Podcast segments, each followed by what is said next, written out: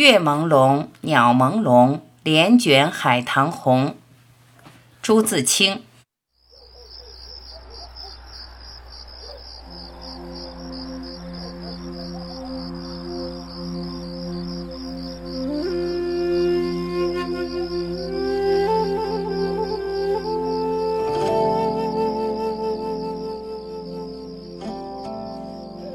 这是一张尺多宽的小小的横幅，马慕容君画的。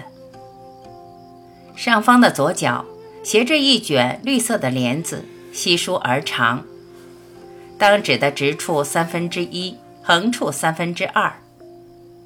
帘子中央着一黄色的茶壶嘴似的钩，就是所谓软金钩吗？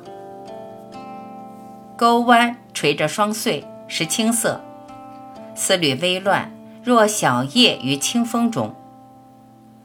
只又一圆月，淡淡的清光遍满纸上，月的纯净柔软与平和，如一张睡美人的脸。从帘的上端向右斜伸而下，是一只交缠的海棠花，花叶扶疏，上下错落着，共有五丛，或散或密，都玲珑有致。叶嫩绿色，仿佛掐得出水似的，在月光中掩映着，微微有浅深之别。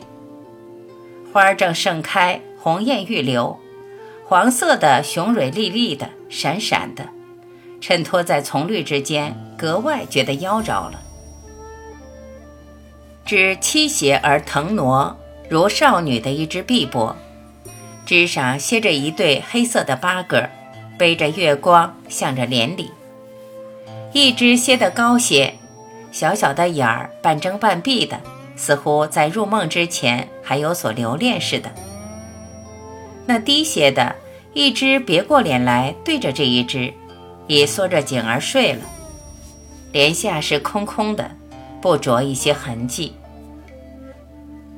试想，在圆月朦胧之夜，海棠是这样的妩媚而烟润，枝头的好鸟为什么却双栖而各梦呢？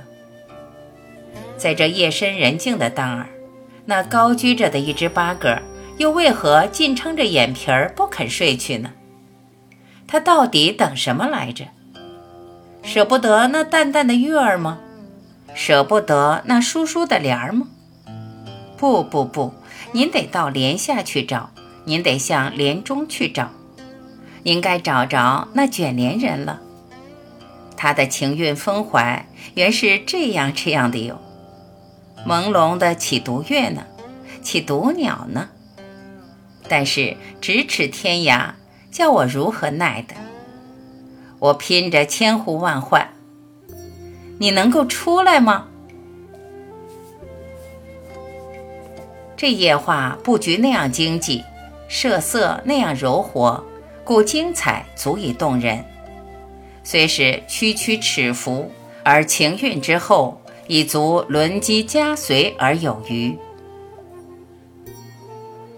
我看了这画，虬然而惊，留恋之怀不能自已，故将所感受的印象细细写出，以致这一段姻缘。但我于中西的画都是门外汉，所说的话不免为内行所笑，那也只好由他了。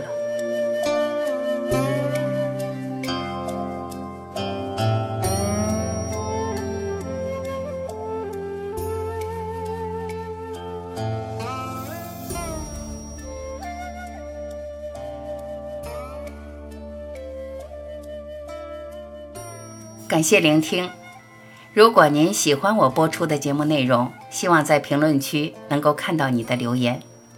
我是婉琪，我们明天再会。